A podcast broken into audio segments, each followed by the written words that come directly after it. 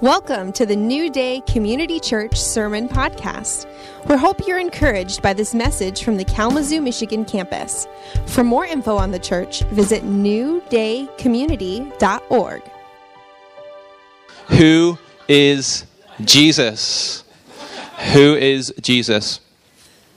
So, this is actually not, despite the video and all that you would think leading up to this moment, this is not a new question of who is Jesus. And this morning we're going to look at what the Nicene Creed has to say about Jesus. And we're going to look at one very specific point this morning that Jesus is fully divine.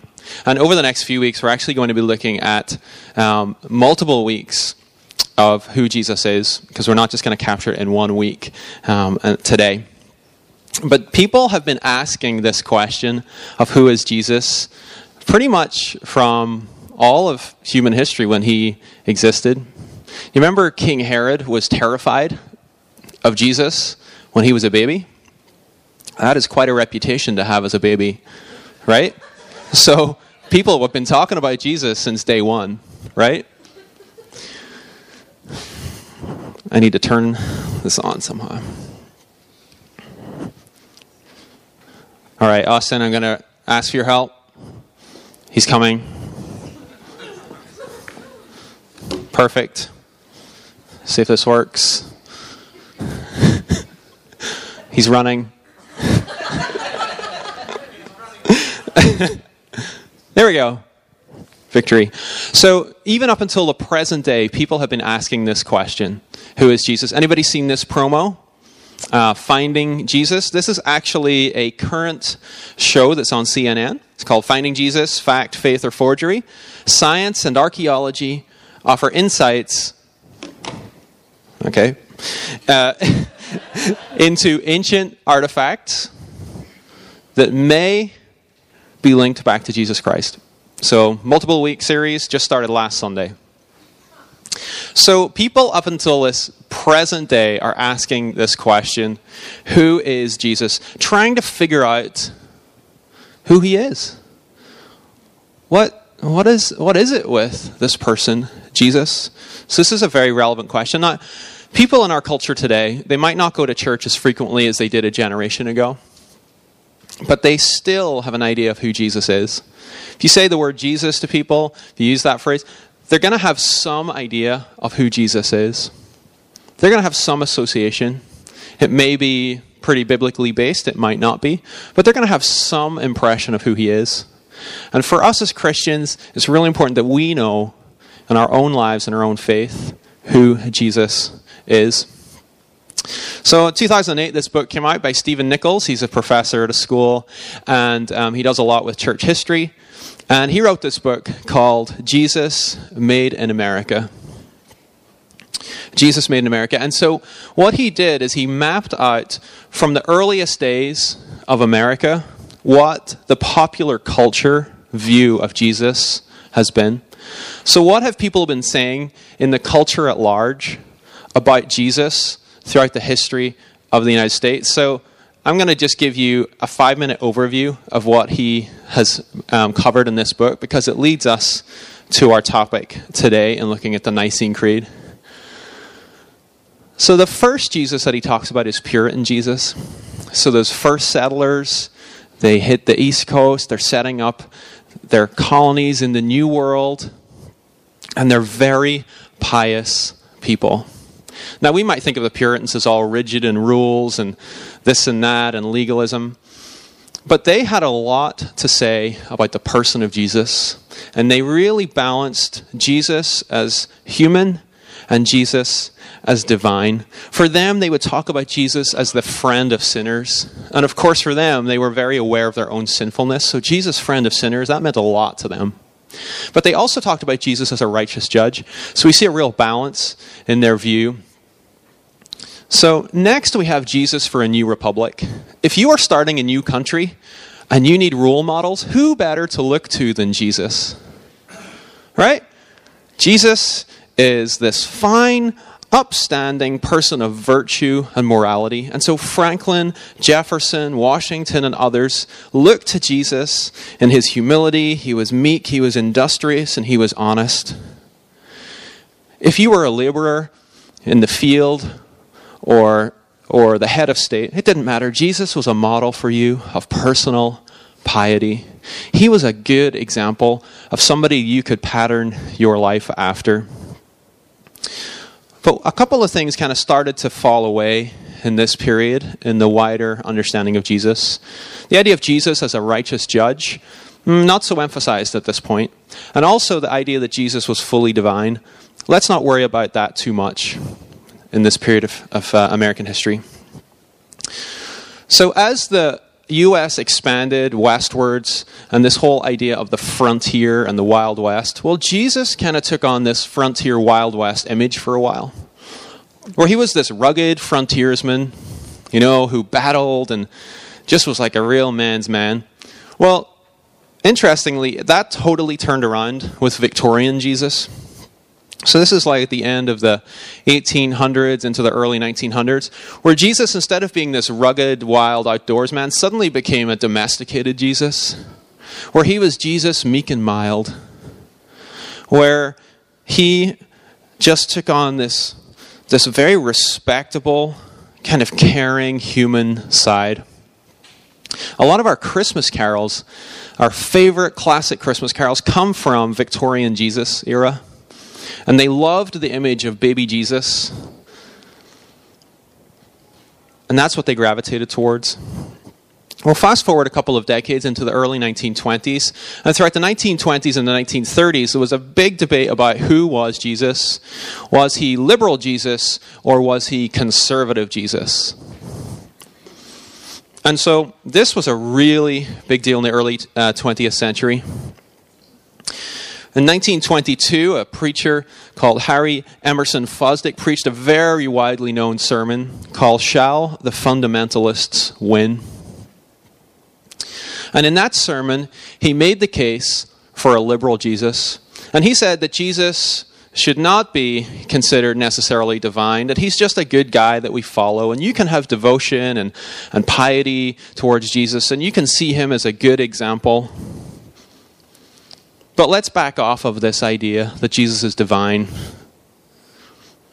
And so he emphasizes what was labeled as this liberal version of Jesus. Now, this triggered a really big response from others, and the most famous response came um, just a little bit later in 1923 a book by J. Gresham Machen, who was a professor and a pastor, and he wrote a book called Christianity and Liberalism. Christianity and Liberalism, which you can still get. So, a book in 1923 you can still get in print, means it's a good one. So, um, he basically said that this liberal Jesus and this liberal Christianity, where you just follow the good example of Jesus as a good guy, he said that's not even fit to be called Christianity. He said real Christianity demands that we see that Jesus is fully divine and that he died in our place and he just lays out the classic Christian understanding. And this was a big battle in the church from the 1920s and 30s, which ultimately the fundamentalist church movement broke away from the liberal church movement, and ultimately the evangelical church came out of the fundamentalist church, and ultimately the Pentecostal church came out, and ultimately the charismatic church came out. So our church history goes right back to these types of debates.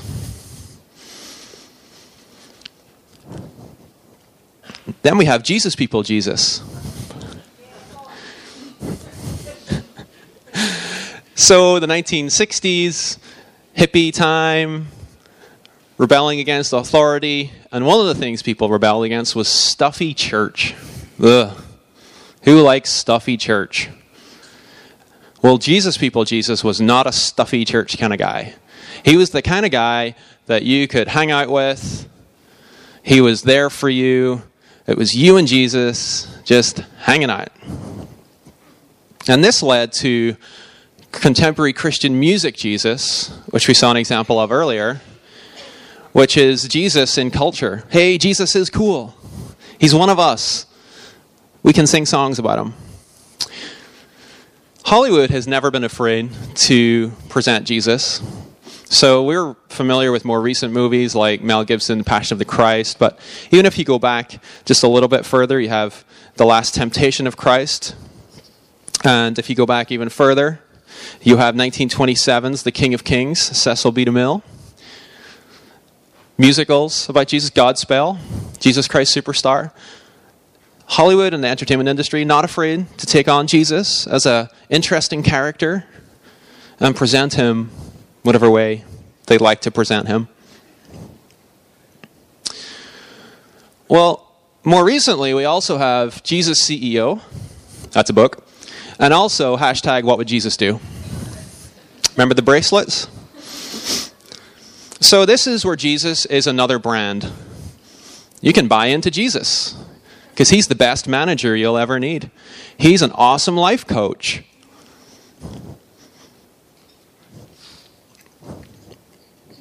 And then finally, most recent history, we got right wing Jesus. So, despite the fact that Jesus said his kingdom was not of this world, throughout history, people have always claimed Jesus to be on their side of the political spectrum. So, time and again, Nichols in this book shows how our culture has grabbed a hold of Jesus and refashioned Jesus to fit their cause or to fit their image. And so, with all of these different ideas about who is Jesus, it's really important for us to know for ourselves who Jesus is, what's fundamentally at the core of our understanding of who Jesus is. And that's what the Nicene Creed helps us to establish. We do know quite a bit about the life of Jesus. We know that he lived about 2,000 years ago. We know that he lived in Judea and modern day Israel. I mean, we know some basic facts about Jesus. We know quite a bit about his birth. We know a couple of things from his childhood. We know that he worked as a carpenter or a laborer. We know that around age 30, he started a public ministry as a rabbi, teaching and preaching. And we know that he ultimately um, was convicted, uh, died on a cross, and rose again. So there are very, very few people that would deny the fact that someone called Jesus lived in this part of the world during this time period. There's very few people that doubt the fact that somebody called Jesus exists. There's so much historical record. Now, they may debate some of the bits around the edge. I mean, the CNN is an example, the show that I referenced earlier, where they're kind of looking and trying to make these historical connections. But in general, there's not really debate over whether somebody called Jesus lived 2,000 years ago. The question is, what does his life mean? How do you make meaning of his life and who he is? Now, Jesus' life, in some ways, mirrors what was a common pattern or a theme during the time that he lived. There were other people who felt called by God, who just emerged out of nowhere with a message from God who had some followers and ultimately were killed by the authorities. That was a fairly common pattern. The authorities were keen to put down any political or religious uprising. Anytime people said, I have a message from God, and started to get popular, oh, let's get rid of this guy. So, in some ways, the life of Jesus is not that remarkable because he rose up with a message from God from relative obscurity. Nobody paid any attention to anything that happened in Nazareth. Preaches a message and is killed by the authorities. And if you read the Gospels closely, you can see that the moment Jesus dies, that people think that, right? Well, that's it. It's over. But the amazing thing is that Jesus' life has these moments, these insights that tell us that something more is happening. That he's not just some other guy. Think back to the story of his birth. It's pretty remarkable. We know this from our Christmas story. There are angel visits, there are wise men, there are kings, there's extravagant gifts, a virgin birth, an exile to a foreign land because a king is really freaked out. Well, that's, that's kind of unusual. The scene from his childhood, age 12, Jesus is in the temple and he's debating and he's teaching with the religious leaders. Where does he get all this knowledge from? He's so wise. His ministry, his public ministry, he has signs and wonders. He has the ability to heal people. Visible healings where he consistently is seen to heal people. He also seems to freak out demons. You notice in Scripture, in the Gospels, that one of the first witnesses to Jesus being divine is from the demonic realm. He also can walk on water and seems to control the weather. So there are things here that are definitely unusual. He also speaks of himself as if he's the divine Son of God. Um, at one point, he tells the teachers that uh, before Abraham was, I am. Whoa, he just offended them on two levels. The first level he offended them on was they said, Well, you're not even like, you're about 30 years old. There's no way that you have lived for thousands of years. So he offends them just on a just straight up natural, like you're not old enough level. But the main way he offends them is that he invokes the divine name, I am, which we sang about a few moments ago.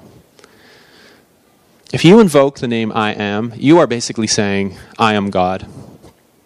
And those religious teachers knew it. And if you read their response, they are livid and they see that Jesus is blaspheming. So Jesus lives a life where he claims through various ways that he's divine. But ultimately, he's killed on the cross and he's buried. Now, if you're Jesus and you've made all of these claims, you need to be able to back them up, right? So Jesus is in the tomb. How much power does Jesus have at that moment? None. He is dead. Totally dead. He's in the tomb. And what happens? God the Father vindicates and backs up Jesus' entire life, entire ministry, every word he said, because God the Father raises Jesus from the dead. So we have all of these elements coming together where Jesus, we see, is not your ordinary rabbi wandering around 2,000 years ago. And people had to make sense of what exactly does this life story mean. And the Apostle Paul and others in the early church started that. And what we have in the Nicene Creed continues this development of what do we think about Jesus? Who is Jesus? All right, let's stand together for a moment. Let's read this Nicene Creed. We do this every Sunday when we have communion, but I thought it would be good that we could do it again as we're focusing in. So let's read this together. I believe in one God, the Father Almighty, maker of heaven and earth, and of all things visible and invisible, and in one Lord Jesus Christ, the only begotten Son of God begotten of the Father before all worlds, God of God, light of light, very God of very God, begotten, not made, being of one substance with the Father, by whom all things were made, who, for us men and our salvation, came down from heaven and was incarnate by the Holy Spirit of the Virgin Mary, and was made man, and was crucified also for us under Pontius Pilate he suffered and was buried. And the third day he rose again according to the scriptures and ascended into heaven and sits on the right hand of the Father. And he shall come again with glory to judge the living and the dead, whose kingdom shall have no end. And I believe in the Holy Ghost, the Lord and giver of life, who proceeds from the Father and the Son, who with the Father and the Son together is worshipped and glorified, who spoke by the prophets. And I believe in one holy, universal, and apostolic church. I acknowledge one baptism for the remission of sins, and I look forward to the resurrection of the dead and the life of the world to come. Amen. You may be seated. So this morning, we are looking at this section. One Lord, Jesus Christ, the only begotten Son of God, begotten of the Father before all worlds, light of light, very God of very God, begotten, not made, being of one substance with the Father, by whom all things were made. In order to understand the significance and the weight of these words, we need to spend a few minutes in church history. Because when we can see the background and why these words came to be, I think they take on a lot more significance and meaning for us. So the Nicene Creed emerged from a meeting of around 250 to 300 bishops, and they met from May 25th to June 19th in the year 325 in a meeting called the Council of Nicaea. So the reason that all of these people got together was that there was a pretty significant debate going on in the life of the church. All right. There we go.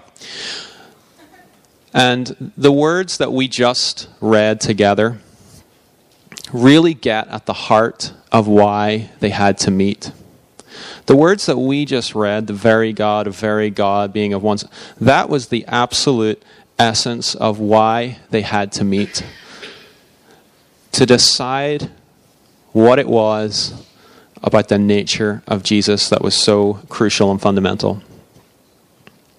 So, the background to this, to the Council of Nicaea, that there were a number of different people and groups who were saying things about the nature of Jesus. They were talking about who is Jesus, and they were saying things that were contradicting each other. And the most important of these people was a guy called Arius, who was a bishop in North Africa. And he was saying that Jesus was separate from God the Father, that he was not equal with God. Instead, he said that God the Father was the only true God.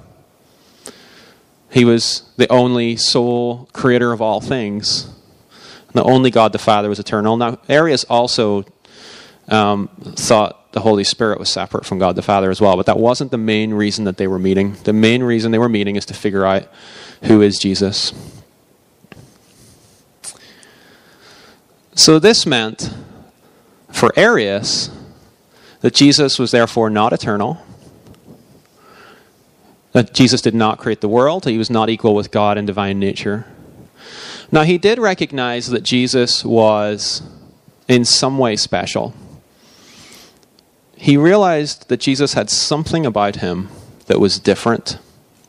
And so, what he said is that Jesus should be considered as the first among all of the created creatures, the highest of all creatures, but not quite divine. So, this teaching by Arius became quite widespread at a time when the church was trying to figure out who exactly is Jesus? So they met in this council of Nicaea. Now, Arius and his ideas, they didn't come from a vacuum. They were a product of the culture in which they live. So remember earlier I talked about all the different ways Jesus has been understood culturally in America. Well, at the time, this Arian view of Jesus reflected the culture of the day.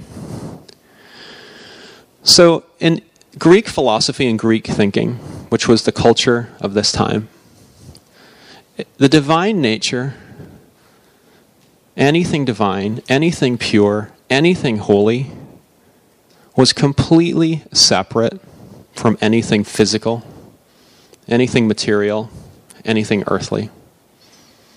You had to keep these two things completely separate.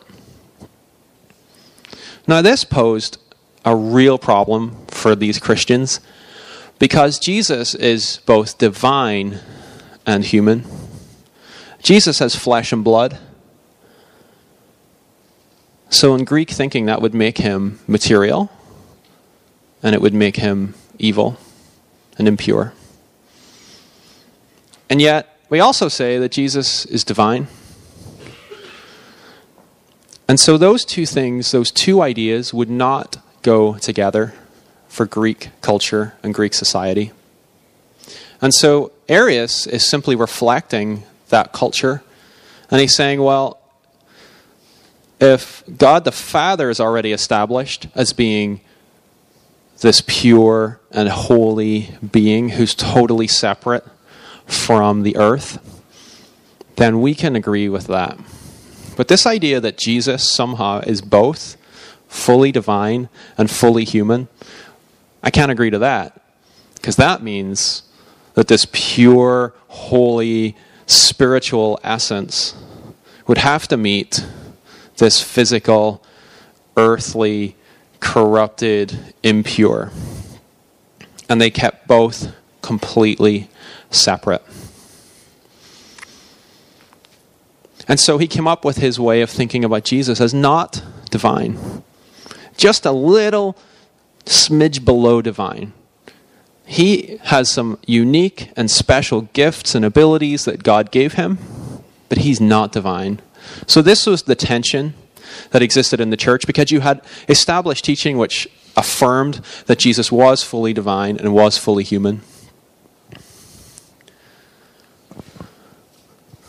So I tried to think of a way for us to think about this because for us it's more abstract, but for them, this was the world they lived in. This had an emotional pull for them. This was the way they oriented their entire society.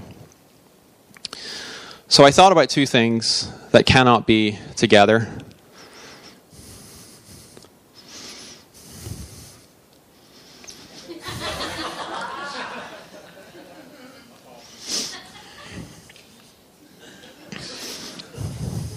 See that huge divide between the two? We cannot have both. Except we try. Terrible. Even worse. It's coming right up. All right, Austin, here we go. Here we go. It's going to happen. Here we go. Isn't that terrible? Who would ever wear that? Right? If you saw someone wearing that, boy, you would want to help them.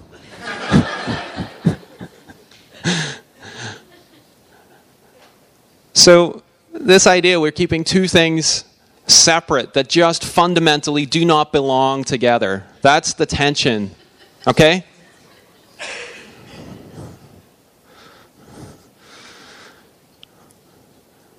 So look at the words of the creed. And when you look at each of those statements in that first paragraph, this part of the creed we're looking at today, you can see that when the Council of Nicaea was all done and they written their creed, that they fundamentally dismantled the argument of Arius. And in doing so, established church teaching that remains to this day.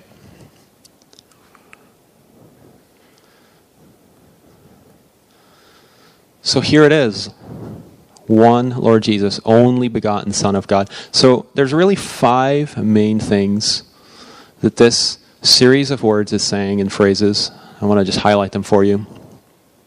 First, Jesus is one. Now, Arius was just one person, he was just one example of the way in which that culture was trying to make sense of Jesus as fully divine and fully human. And one of the ways that they thought about it was they said, well, maybe Jesus was just this ordinary guy who, at the time of his baptism, was given special abilities by God. So you remember the baptism, the Holy Spirit descends on Jesus. So people came up with this elaborate way of thinking Jesus was normal, human being, going about his business, and then, oh, all of a sudden the Holy Spirit lands on him and he's the Messiah and he has all of these abilities. And some people thought that was a way to make sense of it because then Jesus would switch from like fully human to fully divine, and then did he go back to fully human again, or did he stay as fully? I mean, it was this very elaborate system. And so there were a lot of these different theories and ways of thinking about Jesus in the culture of the day of the Nicene Creed. And they stepped in and said, no, Jesus is one. There's none of this switching back and forth between people or between natures. They said, Jesus is one. They also said that Jesus is of the same substance and therefore equal with God the Father. Now, this gets to the absolute heart of the matter that Jesus is fully equal with God the Father and of the same substance as God the Father. So the whole Arius idea that Jesus and God the Father had to be totally separate, the Nicene Creed says no. We have to absolutely, fully affirm that Jesus and the Father are of the one substance and are equal. Same nature, same authority. Jesus is also unique as the only begotten Son of God. So, yeah, Arius may have thought that Jesus was unique in some way, but Arius didn't think Jesus was unique enough. Also, Jesus is eternal. Arius taught that because Jesus was not, was not God, that God the Father had created Jesus at some point in time. Because remember, Jesus is just the highest of creatures for Arius. So they said, no, Jesus is actually eternal. That Jesus existed long before he was born. In fact, Jesus was there right from the start of one substance equal with God the Father. Now, I don't know if you've given much thought to the fact that Jesus existed before he was born, but Jesus existed from the beginning. But when Jesus came to earth, that was a once and for all decision. Because when Jesus came to earth and he took on the appearance of a man, that was a one time, no going back deal. Remember when Jesus rose from the dead? What appearance did he have? He appears as a man. When he ascended into heaven, appearance as a man. Jesus' appearance today, as a man. So Jesus took on flesh and blood, and he took on the appearance of a man, and there was no going back from that decision. That's getting into next week's a little more. Finally, he's creator. This is really essential because in the ancient way of thinking, if you have the title of God or you are called divine, then creating everything goes with the job description. Right? If you're the boss at the company, then you make the decisions. Right? It just goes with the territory. Right? If you're God, then you create. A God that didn't create anything not really worth it. It's not really a God, right? It's just some other being. So if Jesus is of the same nature of God, if he's eternal, if he's equal with God, then Jesus is also creator, which again dismantled Arius' argument that Jesus was just another creature. So these are all really technical things that they worked out at the time to really make some meaning of who Jesus is. And the result for us today still stands that we affirm this two natures of Christ doctrine. So, as a church, we affirm the humanity and the divinity of Jesus. So, if this side of the church, you guys affirm the humanity of Jesus, so after three, you say, Jesus is fully human. All right, so one, two, three. Jesus is fully human. All right, and you guys, after three, Jesus is fully divine. One, two, three. Jesus is fully divine. And over history, we kind of get pulled one direction or the other. Where the humanity of Jesus gets affirmed, then other times it's the divinity of Jesus that gets affirmed. But for us to be the truest and most faithful expression as the church, we must affirm both together. So after three, everyone say their part. One, two, three. And we have to affirm both equally that Jesus is fully human and Jesus is fully divine. Now, the bishops at the Nicene Creed, they weren't just talking about philosophy, they were really rooting everything in Scripture. And I just want to show you a couple of examples of that as we close this morning. Philippians 2 5 to 11, if you want to dig into this more deeply, is a crucial scripture in this debate. Verse 6 in particular talks about the equality that Jesus had with God. We see his descent taking on the appearance of a human, being found as a servant, And then later in verses 9 to 11, you see the ascension of Christ, where he is exalted and glorified. Philippians chapter 2 is a big passage for this, but there are other New Testament passages where the divinity, the divine nature of Christ is hinted at, mentioned, inferred, that builds together to make a case for Jesus as fully divine.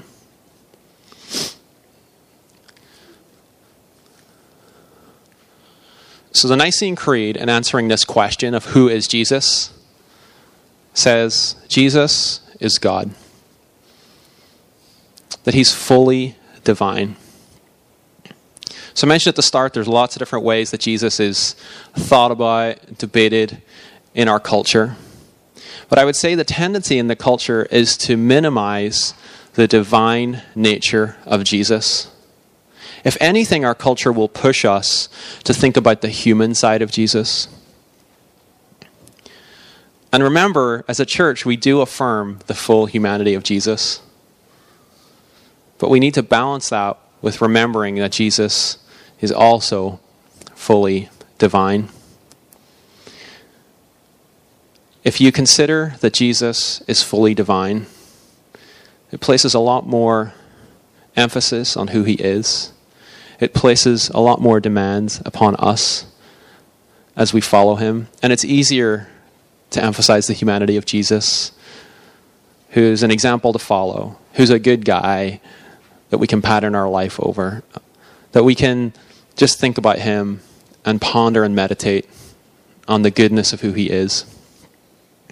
But if we do that and we don't hold on to the fact that he's fully divine, then we lose something very significant. I want to outline just four of those. First of all, if we believe that Jesus is fully divine, we see that he reveals God to us. What better way to know what God is like than to see him in the flesh? What does it look like when God interacts with people? What does God care about? We see that in Jesus.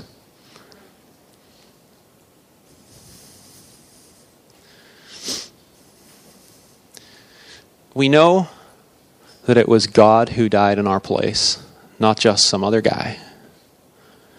If you don't affirm the divinity of Jesus, then his death, his resurrection, they, they shouldn't really mean anything to you. Because it was just some other guy who lived a good life and died. The shed blood of Jesus doesn't really have any value just some other guy. But when we hold on to the divinity of Jesus, we know that it was God who died in our place. It was God who stepped in and made a way for our relationship to be restored with Him. Remember in the Garden of Eden, the relationship between humanity and God is completely, fundamentally altered. And the cry throughout all of the Old Testament is when will the relationship between God and humanity be restored?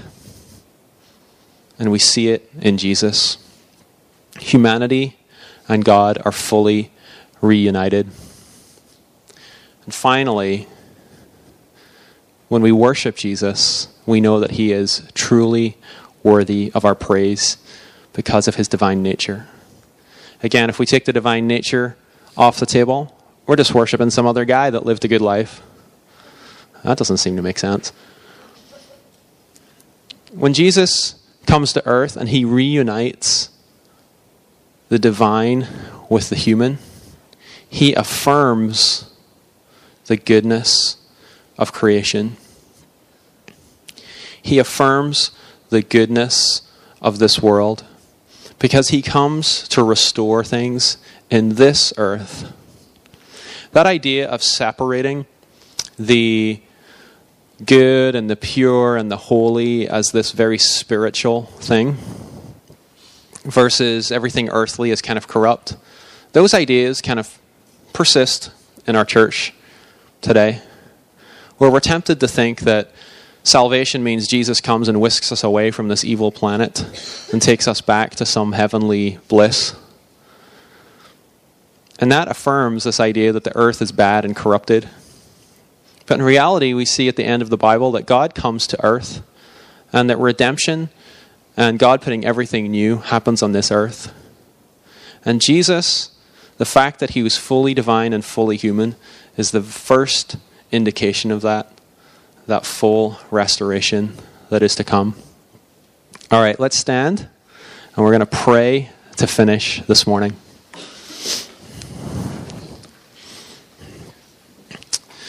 Let's pray. Father God, we thank you so much for your Son, the Lord Jesus Christ, that he is both fully divine and fully human. We praise you that you sent your Son to die in our place, and we can put full confidence and faith in his sacrifice. That he has made a way for us to have restored relationship with you. Help us, Father, to understand in a deeper way the divine nature of Jesus, what it means for Jesus to be both fully God and fully man. Pray, God, that you would continue to sustain us and to uphold us this week, God. That you would go with us and that you would guide us and lead us. In your name we pray.